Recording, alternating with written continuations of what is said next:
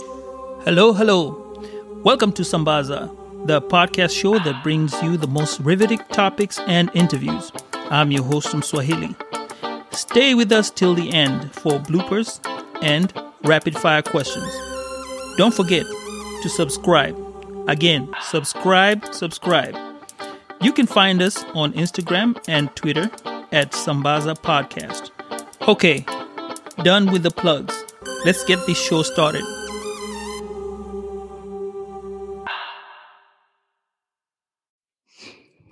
Hello, guys. Welcome to another Sambaza podcast show. And uh, this is Stephen Swahili. And um, today I have a gentleman by the name of Alan, and uh, he is a Kenyan. Uh, welcome to the show, Alan. Thank you, thank you, man. Appreciate it. How you doing today? Doing great. Now, today's show or this series is going to be about travel experiences to Africa. Yeah, your first travel experience. Now, yours is unique in um, some type of way, but I'll let you speak on about it. So, just give us a brief description about your life and uh, possibly what you may do for for your life, just briefly. Um, well, my name is Alan. Um, early thirties. Um, I've been in the United States since 19 November 1998. Like that's when we permanently moved here. So I've been here a really long time, and I'm still fairly young. Um, I've worked a bunch of different things, man. I went to school for psychology. I, uh, I've worked uh, construction, contracting, uh, security business is one of the things that I really did and made me a lot of money. But with COVID and stuff, not too much movement. You know, I, I did private security, I did club security, uh, we did celebrities, we did concerts, we did events. COVID messed a lot of that stuff up. Like gladly for me, like I'm also into stocks and stuff. So like I'm I'm very well sustained, so I'm good. But uh yeah, that's who I am. Okay. So you've been here, you came into the US when you were how old? Uh, I was roughly I was 10 years old. Yeah. I was about 10 years old. Okay. And um, when did you go back? The very, very first time I went back was in 2006. Okay. The very first time I went back, I was uh, it was a culture shock. It was it was different.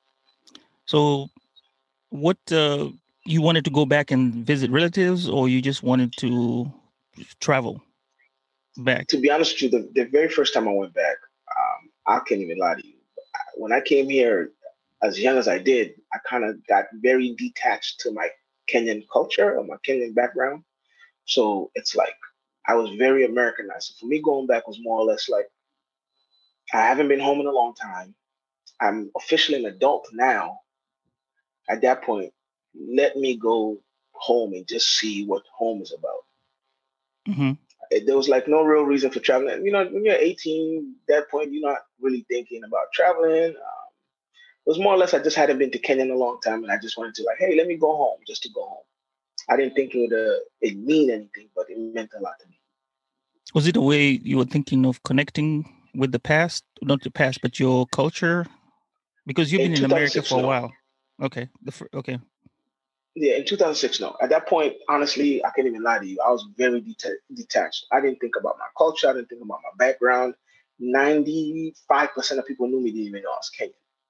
So mm. it was like I had, yeah, I had acclimated to the African American, to the American culture. And so, you know, my accent changed, the way I looked, the way I dressed. I had braids.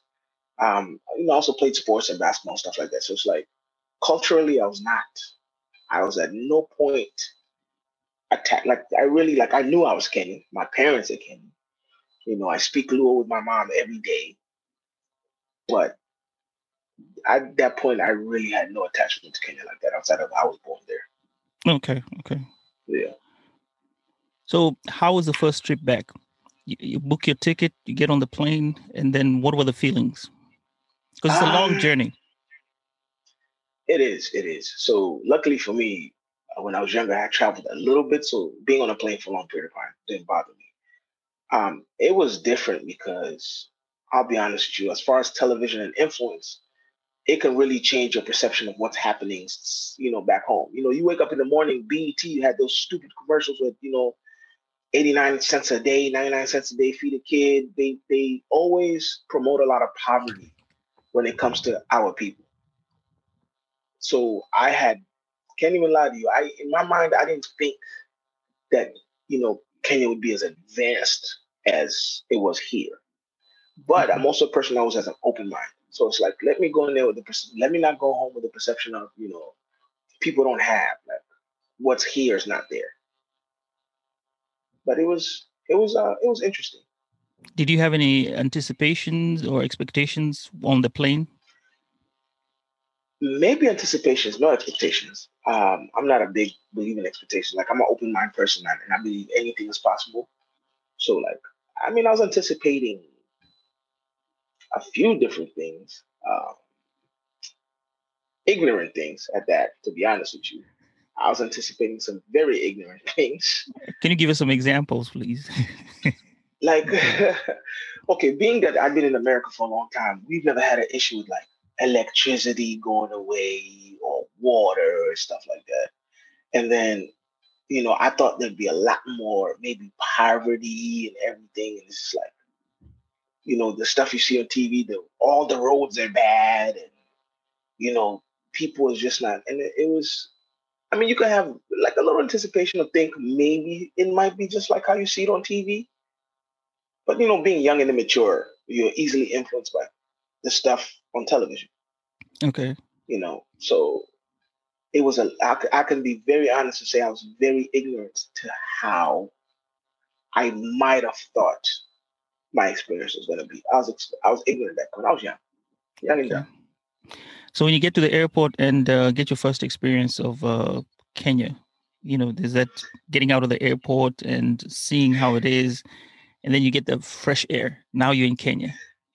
So for me, it was it was like God was like, "Oh, you think this is funny?" But so like the first day I landed in 2006, when we I came that day, my brother picked me up.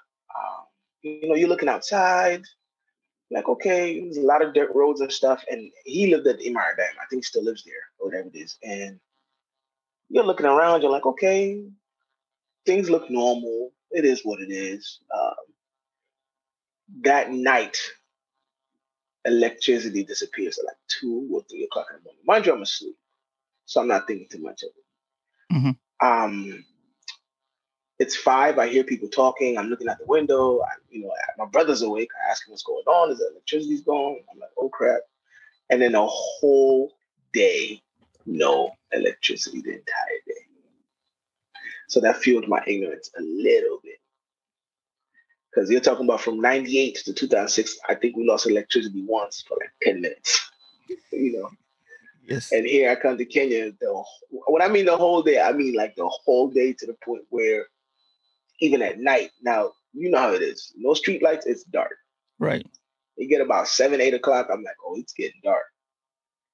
But everybody's comfortable. People outside talking, jokes, kids are running. Everybody's comfortable in that state.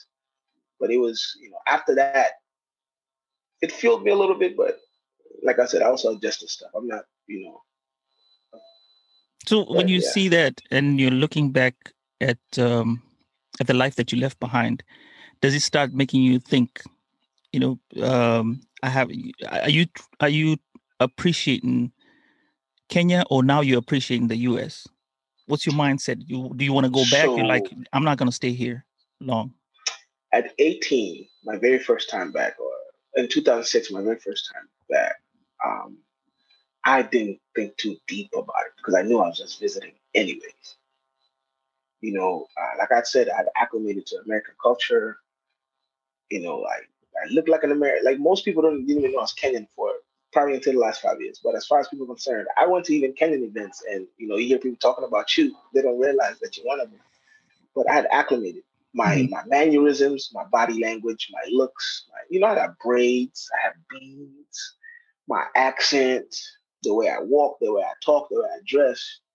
I had acclimated to American culture. So at that point, I didn't even think about it too deep. To me, it was just like, you know, I went home, mini vacation for six, seven weeks. I'm going back to America. So at that point, I didn't even think about it that deep about what my life could be here, my life could be there. Like it just wasn't that deep. That was way down the road. Okay. Did you travel to the countryside or you stayed in Nairobi? I, I went to the village. yeah, I actually forgot about that tonight. I went to the village for it was three or four days. Let's talk about the village. that one more or less I was more prepared because I spent a lot of time in the village when I was younger. Mm-hmm. I had a very close relation with my grandfather. So like that's as far as memory goes, I, I've always had those memories. Like if I could write a book or draw today, I could still detail for detail tell you how my experience was going back to the village. So like whenever I always went back, I knew what it was. You know, cold water, not you know, not really electricity, a lot of kerosene lamps and all that stuff when we were younger. But at this point, when I went back, my parents had developed it a little bit more. Mm-hmm. So, like, as far as the house we were staying in, there was electricity, there was radio, there was television.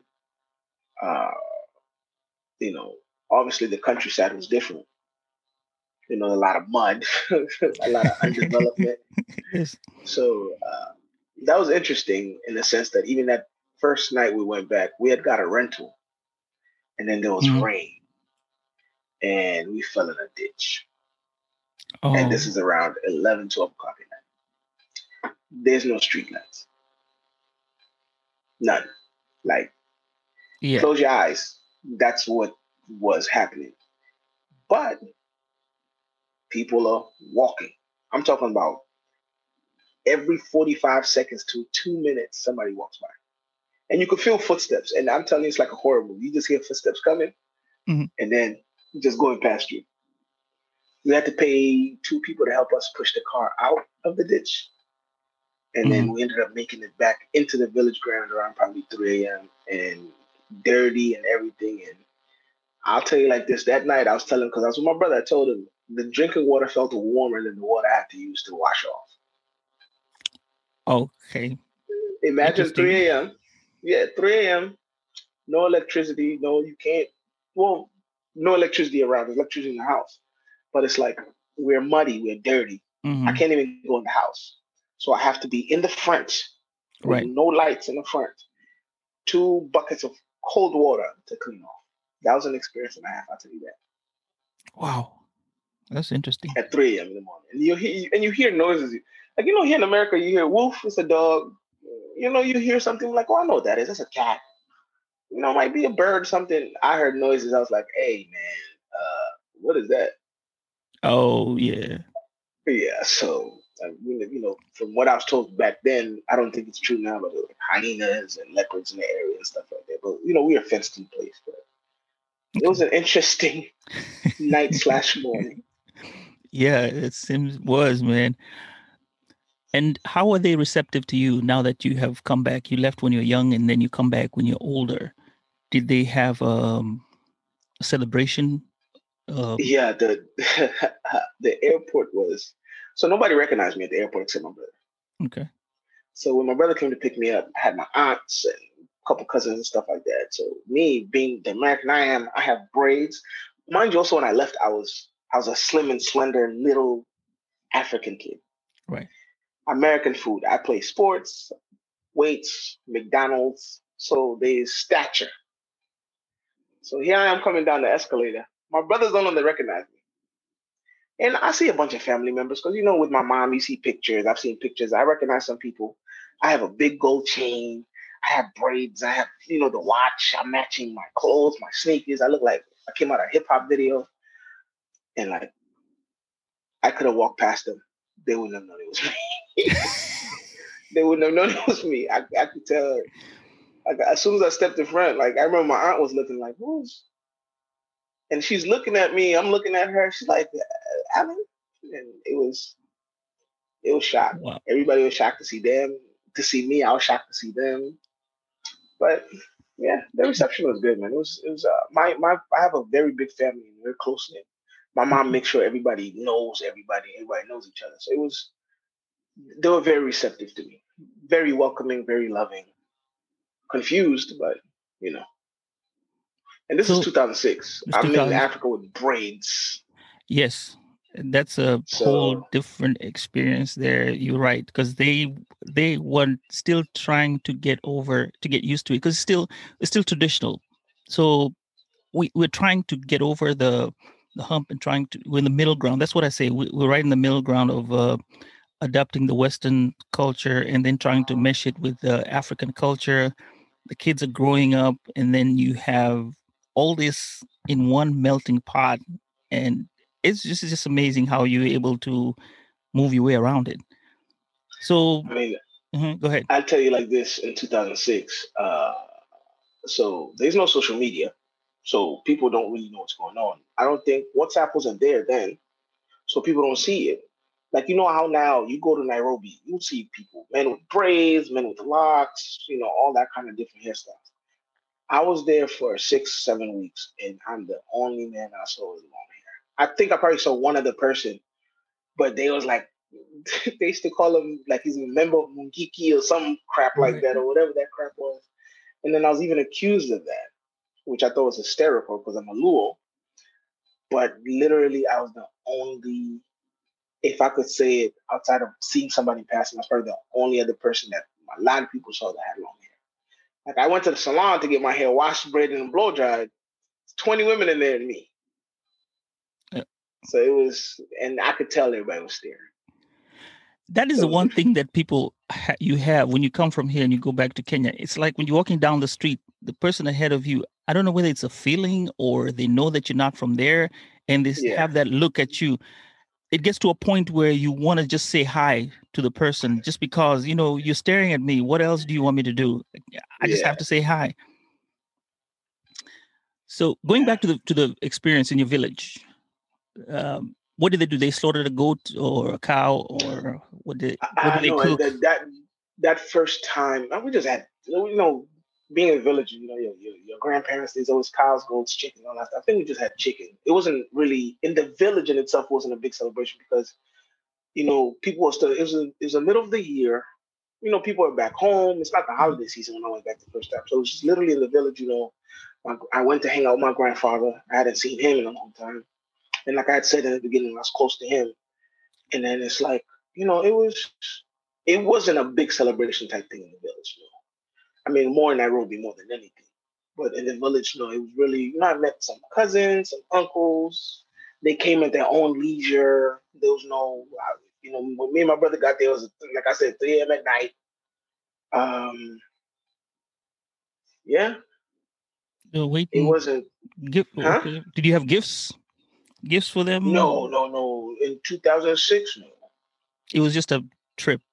Here I am. I'm, I'm about. Let to... me tell you something, man. I love my people to the death of me, and you know, like me, I have, I, you know, our Kenyan passport. Right. There's this one, and then this one. I have this right. that's always around my neck. It's been around my neck for a couple years now. Okay, so you, know, got the Kenyan um, deal, the Kenyan bracelet, Kenyan necklace, and everything on this you. one this one at some point because I do a lot of stuff. I know it's probably going to sample everything, but this one it, it, it, ties on and off, so I can take it off when I need to. But I really right. don't. I swim with it, shower with it, all that good stuff. But um, like I said, I love my people, but at that point, they're like, I came from America. People are asking me for stuff. Nobody wanted to give me anything. They wanted to ask me for things. People wanted to pay for things, wanted me to buy them drinks, wanted me to buy them food, wanted me to buy them gifts grown. I'm still. Let's be honest. I have mm-hmm. teen in my age, so I'm still kind of a child. Mm-hmm. So you have grown ass 20, 30, 40. Hey, I had an aunt of mine, and I'll never forget this. So my mom had sent me with uh, some cash to give out. Mm-hmm. So my aunt, I gave her the cash that was to be given to her. Because everything was labeled envelope. This is for auntie, this is mm-hmm. for uncle, whatever, whatever. Like mm-hmm. I traveled over 10 grand. You know, you know, when you mm-hmm. go home sometimes you have to so after I gave my aunt her share of the money, which I probably was over a thousand dollars at that point, she had the nerve to ask me, okay, so what's your contribution after you just got some money from my mom? Mind you, you are my aunt. You are my mother's sister. Sorry. Yeah. She asked me, what am I contributing? What am I adding on to? And With a straight face, not joking. I laughed it off. One thing about me is, you know, they always say no means no. That's a word that I don't have a problem abusing. Mm-hmm. I don't have an issue abusing the word no. So she she she got the point and was like, okay, cool. I was I, first of all, I felt disrespected. I was like, what? My mom just gave you a ton of money. You asking me, her child, for more money? Like, what's wrong with you? You're a grown woman with kids.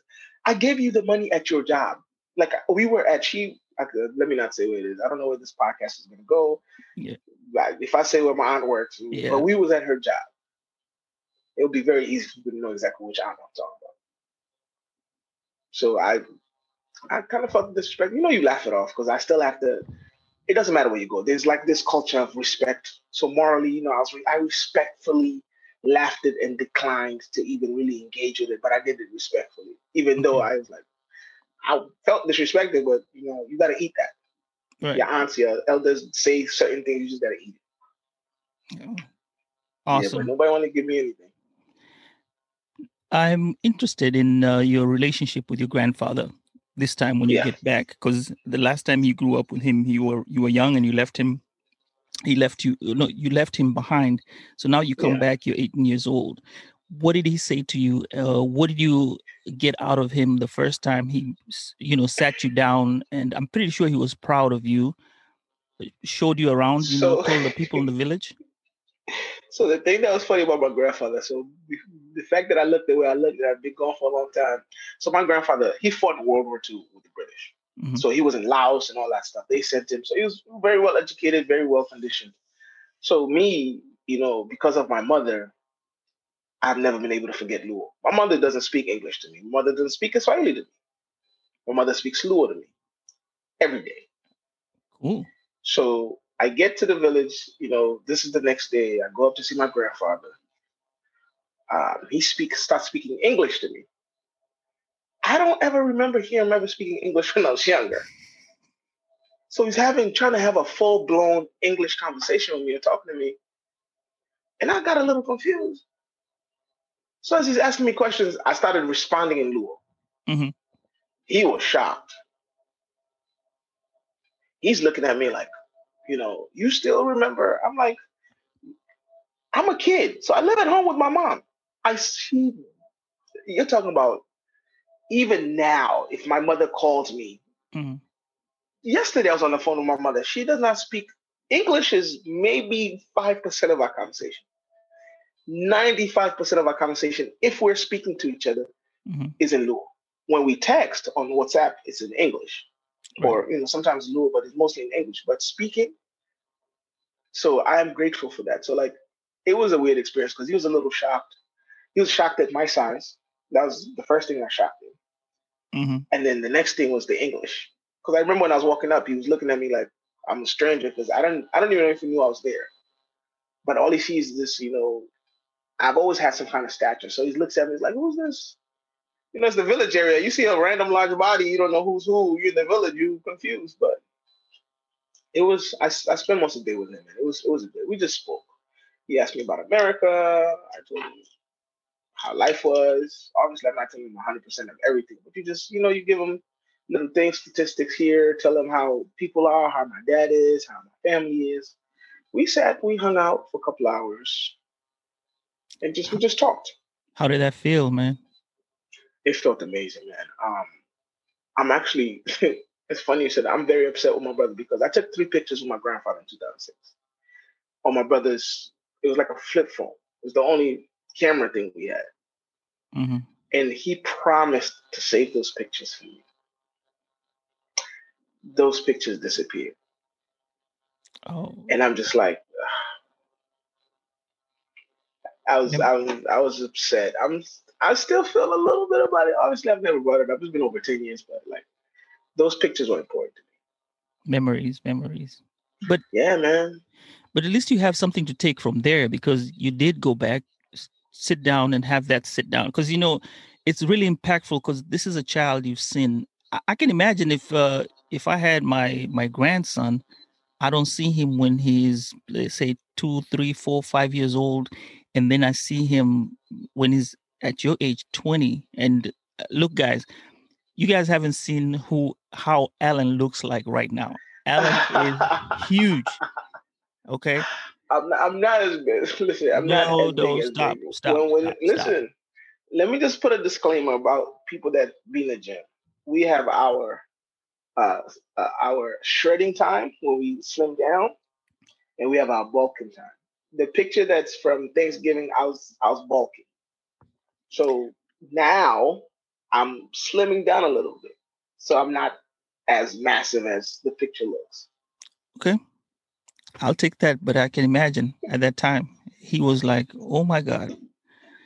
Yeah. And um, yeah, it would be it would be an experience actually, a good experience. And you know, you have to trade on water. You know, kind of feel feel yourself, feel how it is. You know, if let's say if it was my grandson, start that conversation. And like I said, he thought English was going to be the more the language you're going to speak, and wasn't sure. And you shocked him uh, with uh, Yeah. speaking Luo to him, and here he is, like, "Oh man, good, now we can speak." Um, I just remember something. With with your language, the way you spoke your Luo and the way he spoke, was it different? Did he have to correct you in a few things? At I'll tell you like this. So my Luo back then was better than my Luo is now. Because at then, like I said, I was around my mother. Mhm. So like even if there's something I wouldn't know, Mhm. even my sister sometimes, if if something like today, if I don't know something, I ask my sister. But like being younger, I was around my mom, around my mother all the time. So the Luo was not bothering me. Now as an adult and I'm not around as much, like they retire and move back, and then you're an adult, you're not home all the time, or you don't see them or talk to them all the time. My Luo then was better than my Luo now, by far. So at that, at that point, I didn't have too many issues because I was speaking Luo every like when I say every day, I mean I'm not joking like every day. Okay. You know, if if I say a minimum, a minimum six days a week. you know, because that's what I was talking to my mom. Okay. So when after you finished your conversation and uh, left, and you you kind of have that feeling you're leaving the countryside, going back to the city, what takeaway did you get from there on that first time? honestly, at that age, I didn't have any depth to my uh to like I'll tell you like this. Um at when you're and this is like 13 to 19. I don't care if 18 is an adulthood. You Mhm. still have teen in your age. You know, 19, you're still a teenager in my eyes.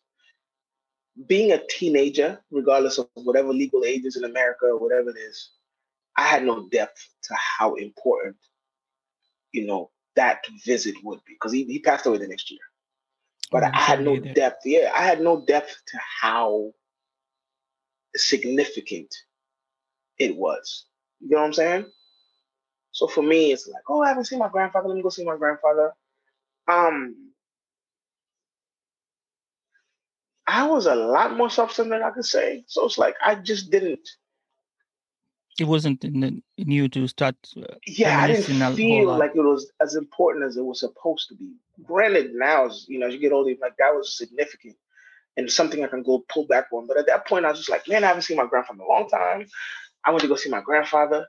That was awesome. I got to hang out with him. I got to talk to him. We got to spend time. That was amazing. And then, you know, I went back to Nairobi. You know, after a couple of days. okay. So let's yeah, talk I about mean, the party. ex- hmm The Now let's talk. Yes. First time back in Kenya, you don't know anything. We're gonna go out to party.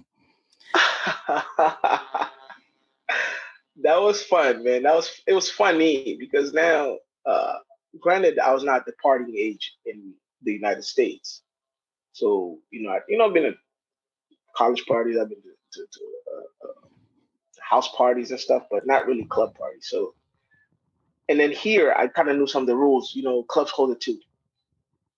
Here I am in Kenya. You know, my, I'm supposed to. Some of my childhood friends, I've linked up with them. Oh, we're going out. I'm like, okay, bet. I'm ready by 10. I'm ready. I'm dressed up. I show up to one of my friends' houses, lived around the corner because I just walked over because that's we were all in the same place. They're in pajamas, drinking tea, watching TV. I'm like, you guys not getting ready? Like, getting ready for what? I'm like, I thought we were going out. They're like, we are going out, but we're not leaving until probably midnight. And in my mind, I'm like, why are we leaving at midnight if the place closes at two? Everybody's laughing. I'm like, what's so funny? Like, uh, nothing closes at two, man. You go home when you go home. so it was that was a culture shock in itself with that. And then I also got pickpocketed. At that was club. another culture shock Okay. at the club.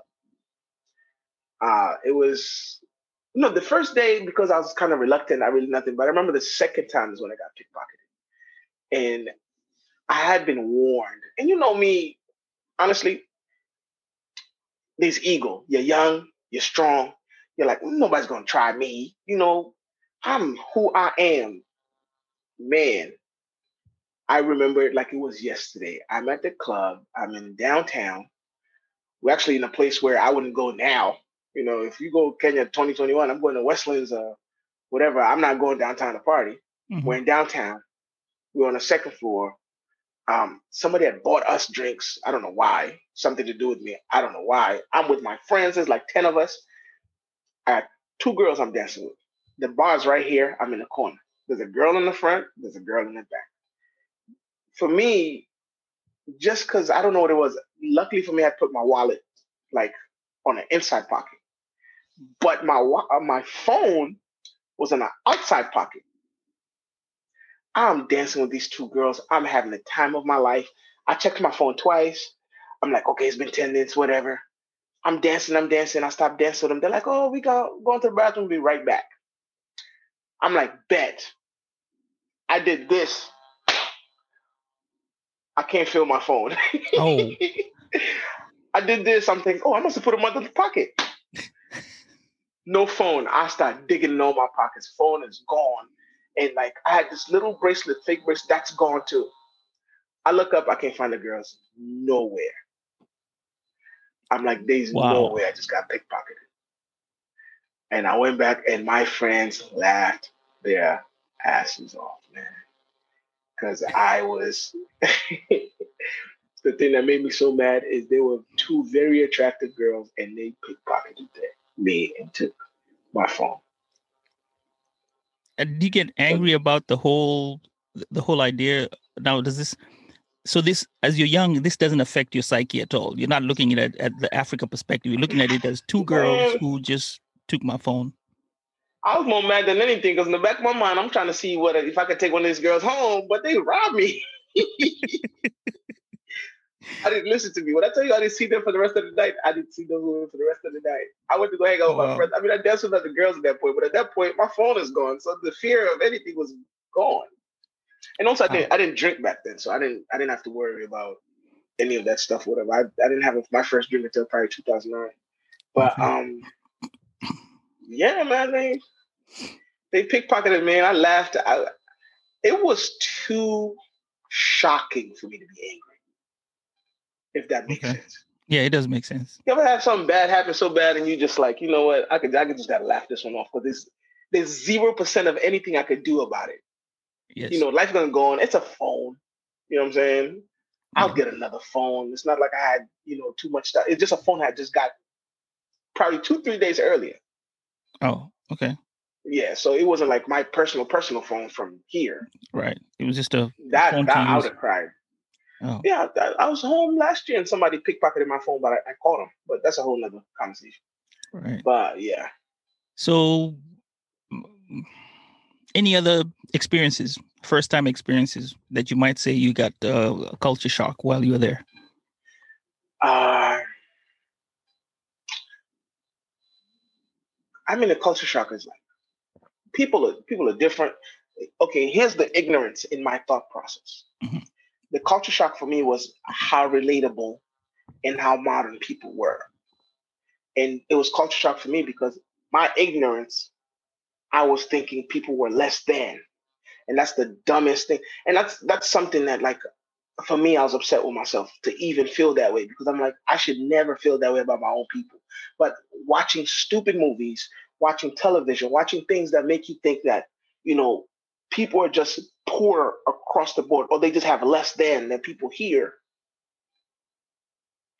That was an ignorant thought process. Like you can tell, like if you're not careful, you can get easily influenced in the wrong way, culturally, morally, you know. So the culture shock for me was how modern and how advanced people were, and they let me know that hey, you know, just because you're in America doesn't mean you're better. Period you know, granted, we know there's probably like there's nothing. I don't know if there's anything like Kibera here, mm-hmm. but that's not hundred percent of the population. You know, there's a poor class, there's a middle class, there's the rich, and there's the elite rich. like we have here in America. So that for me was more the culture shock as far as like the ignorance. Um, that's probably it at that point because it's like it was more like a cleansing of my mindset and how my people were or how my country is. Let me not say where all my people are. Okay. So, but it so was um when it was it time was for you. When, oh, go ahead, go ahead. No, no, no, my, my bad. So bad. So when it was time for you to go back, what was the feeling? Did you have a feeling that you're leaving something behind, or you're glad to be back um, in the U.S.? Like I said, man, I had, I had no depth at that point. Um, I didn't think anything of anything. Um, most of my siblings are here. We're in the U.S. at that point. I only had one sibling back home. My parents were here, so it's like, you know, um, when I came to America, I had nothing but my family. So where my family's at is where I'm at. So the fact that you know the family, granted, you know you have your extended family, but my direct family, my siblings, my parents, they're in America. So it's like I didn't feel like I was leaving anything behind. I was just going back to be with my family. Dude, you just went. You were able to party. You're not the age partying age. You partied. You are free. Mama is not there. You have your brother to look out for you.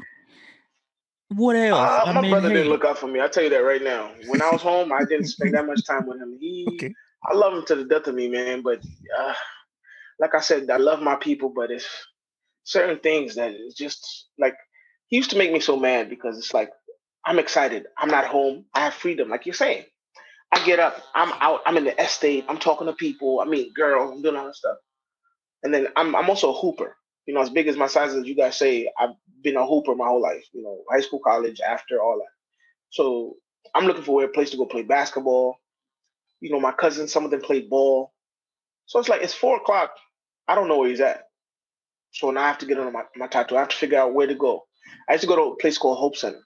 Mm-hmm. So I honestly, I, I, I did a lot of moving around without him. So it was I mean, for me, it's probably. Let me give context to my background. So my father is person is a person who has been around. So and he's taken me around with him because I'm the last born. So you know, um, as far as I could say, it was easy for me to adjust to coming back because I've been in enough foreign places to know that it's going to be a difference. Nothing's going to be the same. Like, expect anything. Okay yeah, so okay, it wasn't as. I mean, when I came back later on down the road, where I'm like, I'm an adult, adult, I'm, you know, about to be 30 years old and all that other stuff. That was more culture shock than it is. It was at, at this point. So at 30, you said you did have a culture, sh- a different type of culture shock. Yes. Okay. Yes. Yes. Give us a um, an idea of how it was at this point. So when I um in 2015, I decided at some point, the last five, six years, I've been doing a lot of traveling. At that point, I was like, you know what? Um, social media is out. So I'm connecting with more Kenyans on social media. I'm starting to hear more Kenyan music over the, you know, before that time. I'm starting to see more Kenyan people because at this point, you know, when you're in your 25 and up, between 25 and 30, you really explore. You get to meet people, you get to go places. I'm traveling, I meet Kenyans all over the United States. I'm speaking meeting Luos, and I'm like, my people are dope. I need to really reconnect. And at that point is when I started having a longing of like, yo, I'm not an American. I am a Kenyan. I need to make sure that I reconnect. So that was more of a culture shock. Now it's like, I went home, the partying, the women. Um, I went ice skating at uh, Panari. Right like um, the cuisine. You know, at that point, I can I can appreciate food. Um, safari, like I was able to absorb more at that point. Mm-hmm. and that was more culture shock for me because it's just like, okay, this is in America. This is not how people think. This is not how people move. M-Pesa, yes, was new to me. I, I got introduced to M-Pesa before I got introduced to Cash App, to be honest with you. So yeah, so awesome yeah. So it was it was man, it was it was it was a dope, dope, dope, dope, dope So, did the first experience help you with your second experience? No, nothing at all. Not even similarity. Honestly, at that point, I was just a kid who went home. Mm-hmm. I was seeing my family, hee hee ha ha, having fun. And then I went back. The second time, nothing, nothing about the first time did anything for me the second time. Okay. So, the, I mean, you're saying, but you knew this, there were no lights. This is one thing you, you're prepared for no lights. You're prepared for all There's never, you're never prepared for no lights. Uh, yeah. That darkness, yeah. you're never prepared for that. but you know the drill. Yeah, absolutely so before you had no you had no idea about it now you have an idea back in the back of your mind that there could be light missing when we go to go back home there's a possibility you know it's pitch dark um we could get into you know all those experiences that you had gotten into like people walk in the dark something you yeah. heard those sounds that you heard. I could be pickpocketed by some girls not even men. Yeah. You know that. what? that. Stuck with me. Let me let me that's okay if there's one thing that stuck with me was the pickpocketing. Oh. that stuck with me i'm not even joking with you that one I, if there's one thing that stuck with me from that first time to the next mm-hmm. time i went I, I the pickpocketing stuck with me to the point where i bought specific jackets like you know it's it's hot when you go mm-hmm. i bought specific jackets with inside pockets and i had boxers with pockets so that actually, to be, let me be honest, that stuck with me. That's something because it's mm-hmm. like at this point, you know, 2015, 2016, at that point, you know, everything of yours is on, is on your phone. Right. Everything. True. In 20, 2006, I had a, it was a flip. There was nothing on there, just phone numbers. That's true. This time around, you know, my social media, my banking information, my emails is on your phone. You lose your phone, I'm on the other side of the world. Okay, I really got to figure out what to do after that. Yeah. So that that one stuck with me. That stuck with me. Okay, cool. What advice would you give to a child or anybody who's going back home for the first time that's been here, or anybody for that matter trying to travel to go back? What type of advice would you give them right now? Be careful, but be open minded. Okay. Any assumptions, any per, uh, perceptions, any anything that you might perceive that could happen, don't take that out your mind. Um, anything you've seen on TV, anything you might have read about, we have that saying, "Qua, ground everything is different." Right, on the ground everything is different. Okay. yes.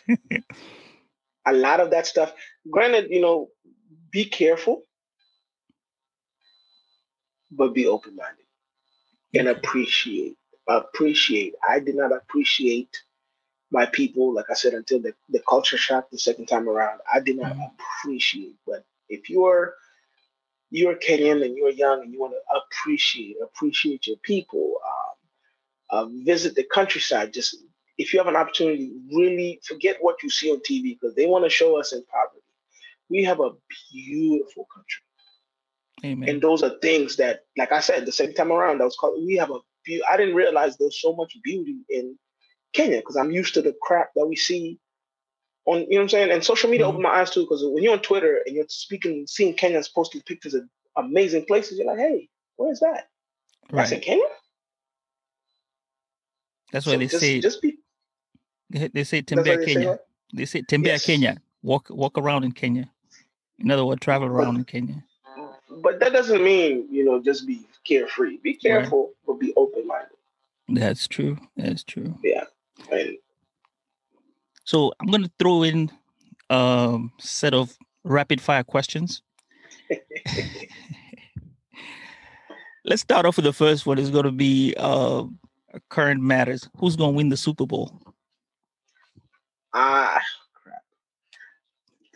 I'm New England, Tom Brady all day, so I got to stand behind him. But the Chiefs are a good team. But if you told me to pick, right, I'm picking Tom Brady in the Bucs.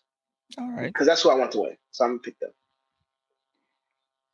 Um, what's the last musical artist you listened to? Um, I was cleaning earlier, so the, I was listening to a mix of like the beat, Davido, Burna Boy, and Sauti Sol. Like I have a whole Afro Afrobeat mix, so it's just them. Okay. There's a whole bunch of Afrobeats artists. I couldn't tell you the last last song I heard, but there's a bunch of their songs. What's the one item you could never live without?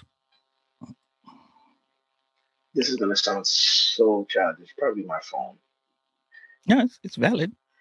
I know, but it sounds so like it sounds so privileged to be like I can't live without my phone. Like, And lastly, two things that people don't know about you. two things that people don't know. There's a lot of things people don't know about me. Uh, I, I don't even know, man. I, I probably got a hundred things. I'm not a very public person, so there's probably a hundred things people don't know about me. Uh, with this community, uh, a lot of people don't know how to play basketball. Americans know, Africans don't know. Um, uh, license to carry. I don't know if that's something. A lot of you know, sometimes you get that people don't. I don't know how to advertise that. Um, Mhm. I have a background in mixed martial arts. That's uh, something people don't know. Yeah. The thing about it, in its sense, is I have a large size, so you know that deters people to begin with. But then also, you know, some people they'll be a certain kind of way and they want to brag. Well, I could fight, and I got. Good. I don't do that, man. I like my peace, but it's good to have that kind of stuff so I can maintain my peace. Because now when people cross a line, because some people sometimes they look at you and want to try you because you're of your size. I know I can handle myself anywhere. So, So we I mean, yeah, those are the on the surface level. There's a lot of things people don't know about me, bro. On, on the surface, there's that. There's that. all right, cool, man. All right, it was a pleasure having you around, bro. And uh, Thank you. I really appreciate you coming on as a guest Absolutely. and Yes, giving sir. us your knowledge. So, I guess we'll be meeting sometime soon. And uh, enjoy yourself. Hope your Buccaneers win. I hope so I'm for the Chiefs.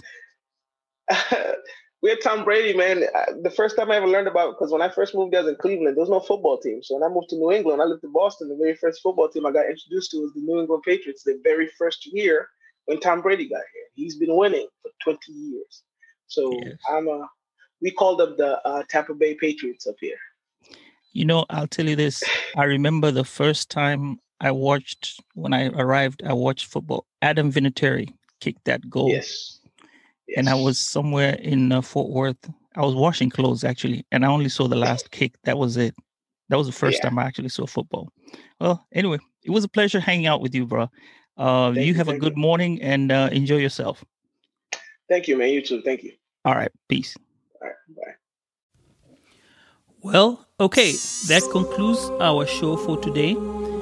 Thank you so much for listening to Sambaza. Stay tuned next week as we'll present to you a new episode. Meanwhile, let's chat through Instagram and Twitter at Sambaza Podcast, or you can send me an email via sambazapodcast at gmail.com. Also, if you want to, you can send me a voicemail message if you have the Anchor app. Let's talk and chat. Peace and love, Wasambazaji.